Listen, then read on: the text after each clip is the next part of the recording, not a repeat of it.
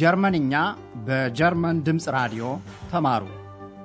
Lernt Deutsch bei der Deutschen Welle ጀርመንኛ ቋንቋ እንዴታ Deutsch warum nicht በሄራድ ሜዘ የተሰናዳውን በራዲዮ የጀርመንኛ ቋንቋ ትምህርት እንድትከታተሉ እንጋብዛችኋለን።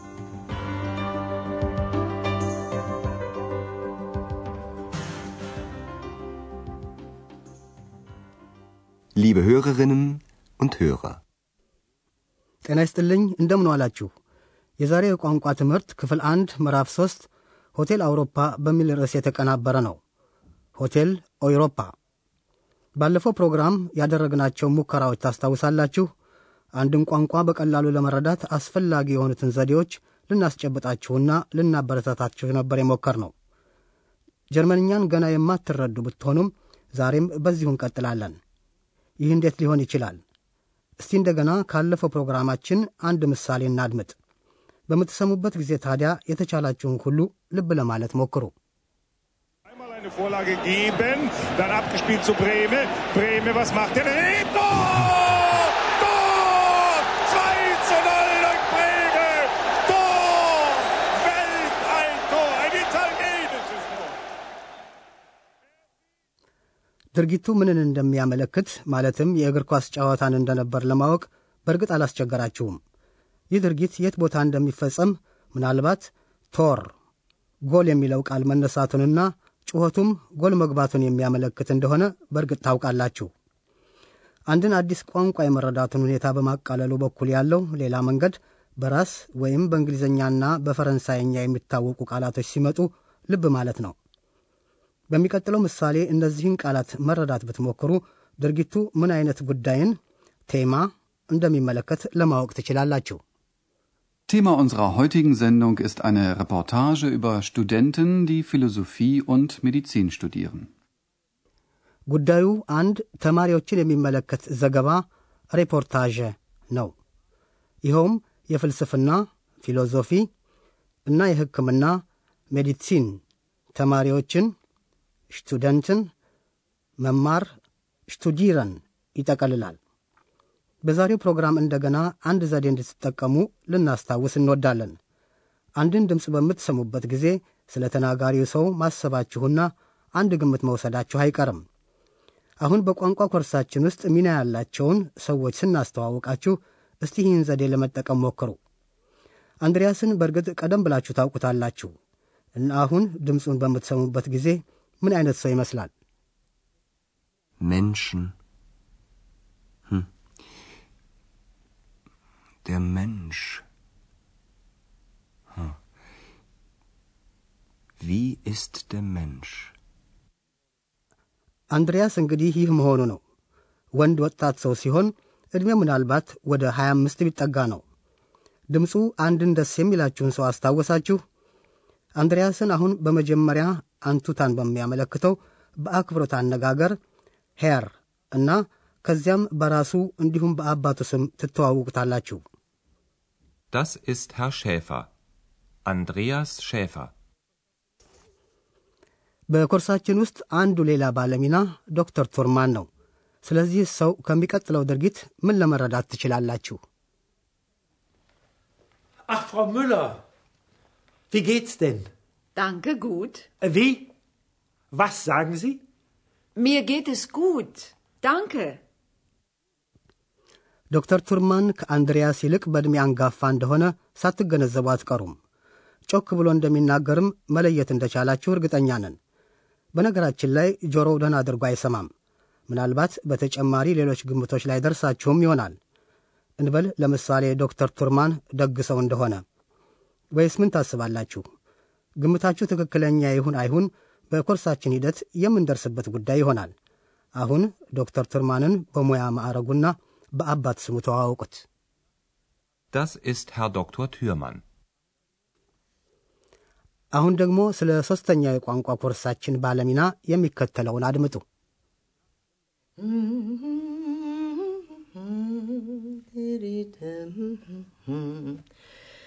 Die Gedanken sind frei, wer kann sie erraten?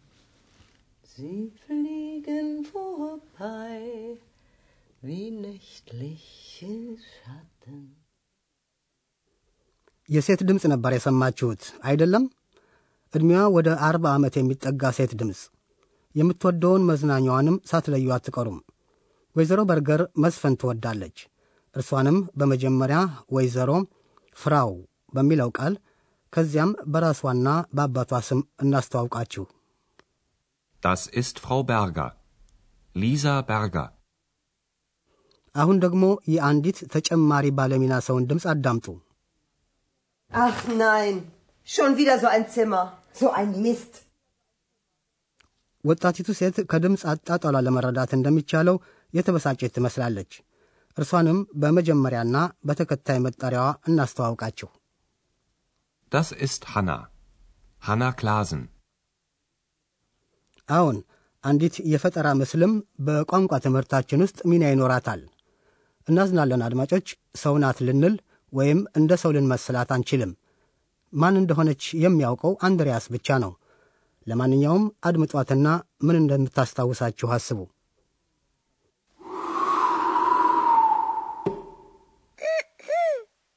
Hallo? Hallo?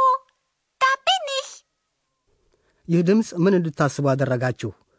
የኮምፒውተር ወይም የአንድ ስውር መንፈስ ድምፅ ወይስ ሌላ ነገር? ለማንኛውም የሰማችሁት የአንዲት የፈጠራ ምስልን ድምፅ ነው። ጀርመንኛ መናገርና መረዳት ትችላለች። ታዲያ ትሰማ እንጂ ለዓይን አትታይም። በእርግጥ ይህን የስውርነት ሁኔታ መሳሪያ አድርጋ ትጠቀማለች። አንድሪያስን ብዙ ነው የምታስቸግረው። አንድሪያስ እንዴት እንደተዋወቃት ታዲያ እንድንነግራችሁ ትፈልጋላችሁ? ይህ እንግዲህ ሌላ ታሪክ ነው። በኮርሳችን ስምንተኛ ምዕራፍ እንደርስበታለን። ለጊዜው አንዲት ምስጢር ብቻ እናውጣና የፈጠራ ምስላችን ኤክስ ትባላለች። አንድሪያስ ነው ይህን ስም የሰጣት። እንግዲህ ዋና ዋናዎቹ የቋንቋ ኮርሳችን ባለሚናዎች እነማን እንደሆኑ አወቃችሁ። Ex und Andreas und Frau Berger und Hanna und Dr. Thürmann. አድማጮች አሁን ደግሞ የሚከተሉትን ሁለት ድርጊቶች እርስ በርስ ብታዋሃዱ የቋንቋ ትምህርታችን የት ቦታ እንደሚካሄድ ለማወቅ ትችላላችሁ። የመጀመሪያውን ድርጊት ቀደም ሲል ታውቁታላችሁ። በታክሲ ውስጥ የተፈጸመው ነው። በታክሲ የሚጓዘው እንግዳ ዶክተር ቱርማን ነው። መጀመሪያ ባዳመጣችሁበት ጊዜ በእርግጥ ይህን አላወቃችሁም። አሁን ወደሚከተለው ውይይት እንሻገርና ዶክተር ቱርማን ወዴት ለመሄድ ነው የሚፈልገው?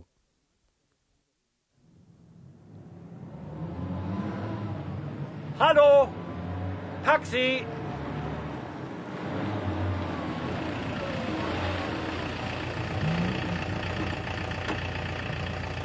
Guten Tag. Guten Tag. Hotel Europa, bitte. Hotel Europa. Okay.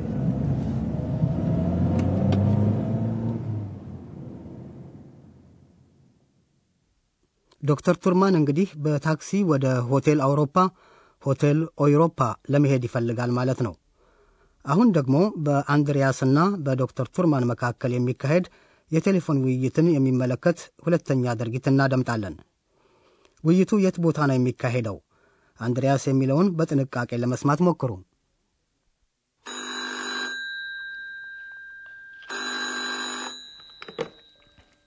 Rezeption, guten Abend. Wer ist da? Rezeption. Hotel Europa. Wer? Wie bitte? Hotel Europa. Rezeption. ቀደም ሲል ሰምታችሁ ስለነበር አሁን ሆቴል አውሮፓን ታውቃላችሁ። አንድሪያስ የሚገኘው በእንግዳ መቀበያው ሬትሴፕሲዮን ሲሆን ትምህርታችን የሚካሄደው በሆቴል አውሮፓ ውስጥ መሆኑ ነው። አንድሪያስ የሚሠራው በእንግዳ ተቀባይነት ነው። ወይዘሮ በርገር የሆቴሉ ኃላፊ ስትሆን ሐና ደግሞ የሆቴሉን ክፍሎች ታጸዳለች። በዚህ በዛሬው ፕሮግራም እንደገና አንዳንድ አዳዲስ ነገሮችን ሰምተናል። አሁን ይህንኑ ጠለቅ ብለን እናስረዳለን።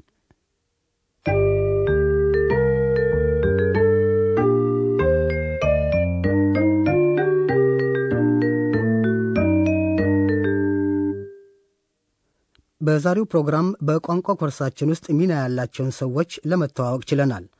አንድ ሰው ሌላውን ለማስተዋወቅ ሲፈልግ የሚጀምረው ዳስ ኢስት ይህ ወይም ያ ብሎ በሚያመለክተው ሐረግ ነው። Das ist Das ist ከዚያም ስሙ ተከትሎ ይነገራል። ለዚሁ የተለያዩ መንገዶች አሉ። አንድን ሰው በመጀመሪያ ማለትም በራሱ ስም ብቻ ማስተዋወቅ ይቻላል። ይህ በተለይ በጓደኞች መካከል የተለመደ ነው። Das ist Andreas. Das ist Hanna. ሰዎችን በመጀመሪያና በተከታይ ስማቸው ማስተዋወቅም ይቻላል። Das ist Andreas Schäfer. Das ist Hanna Klasen. ሌሎችን ደግሞ በተከታይ ወይም በአባት ስም ብቻ ነው ማስተዋወቅ የሚቻለው።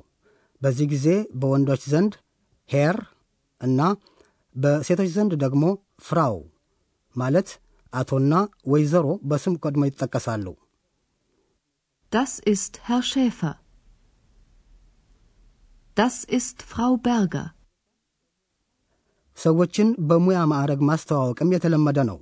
ይህ በተለይ የአክብሮት ወይም የትሕትና ምልክት ሲሆን የሙያ ማዕረጋቸው መጠቀሱን አጥብቀው የሚፈልጉም አሉ። Das ist Herr Dr. Thürmann.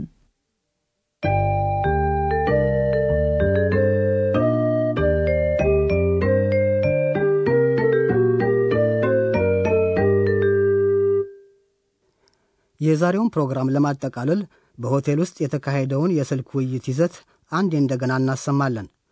በእርግጥ የውይይቱን ይዘት በሙሉ ዘርዝረን አላስረዳንም። ጠቃሚው ነገር ይሁንና አጠቃላዩን ሁኔታ መገንዘባችሁ ነው። ለዚሁ ራስን በራስ መጠየቁ ሊረዳ ይችላል። ለምሳሌ ድርጊቱ የሚፈጸመው የት ቦታ ነው? በምን ሁኔታ ላይ ያተኮረ ነው? የትኞቹ ሰዎች ናቸው እርስ በርስ የሚነጋገሩት? ምንድን ነው የሚሉት? አሁን የስልኩን ውይይት ይዘት እንደገና በምታደምጡበት ጊዜ እነዚህን ጥያቄዎች አስቡ።